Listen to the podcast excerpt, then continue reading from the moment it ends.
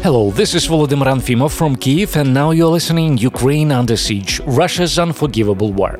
The Russian Ministry of Defense decided to increase the number of private military formations for the war in Ukraine since covert mobilization did not produce results. Literally, conducting covert mobilization in the central and southeastern regions of the Russian Federation is failing. Russians are increasingly refusing to go to die for the ideas of the Kremlin dictator. Given this, the Ministry of Defense of the aggressor country decided to increase the number of PMC mercenaries participating in hostilities on the territory of Ukraine. Details: according to intelligence data, PMC's Wagner Liga operates primarily on the territory of Ukraine.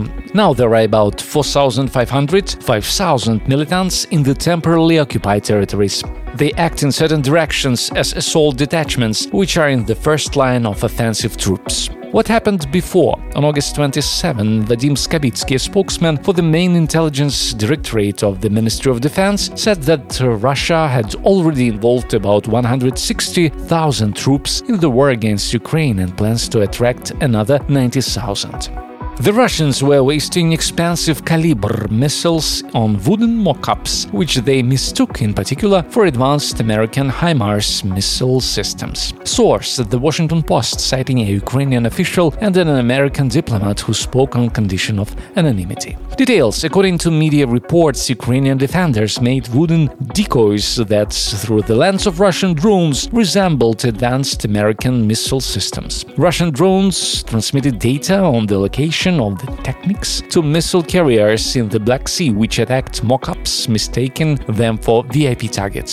Literally WP. After several weeks in the field, at least 10 Kalibr cruise missiles were baited from the Russian Federation, an initial success that allowed Ukraine to expand the production of copies for wider use.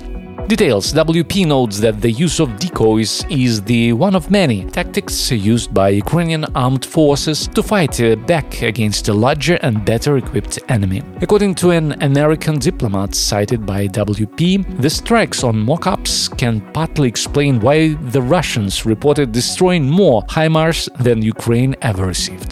Recall, in August, Forbes calculated that the cost of one Kalibr missile is $6.5 million. Advisor to the head of the office of the president of Ukraine, Mikhail Podolyak, said that the occupiers were deliberately shelling the corridor along which their IAEA mission should reach the Zaporizhia nuclear power plant. He noted the inviolability of our position, access to the ZNPP only through their territory controlled by Ukraine. Also, their requirements remain unchanged: their withdrawal of Russian troops from the station and that only Ukrainian personnel be present at the nuclear power plant. On August 25th, for the first time in history, the ZNPP was completely disconnected from the power grid. This is very dangerous for the nuclear power plant.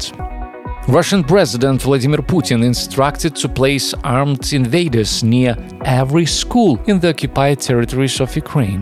Security will stand near educational institutions starting from September the 1st. The Russians are blackmailing parents in the recently occupied territories to send their children to seized and Russified schools. The occupiers will try to drive children into destroyed schools by force for the sake of propaganda. Earlier, the occupiers in the schools of Mariupol announced so-called lessons in which children will be taught to, quote, love Russia.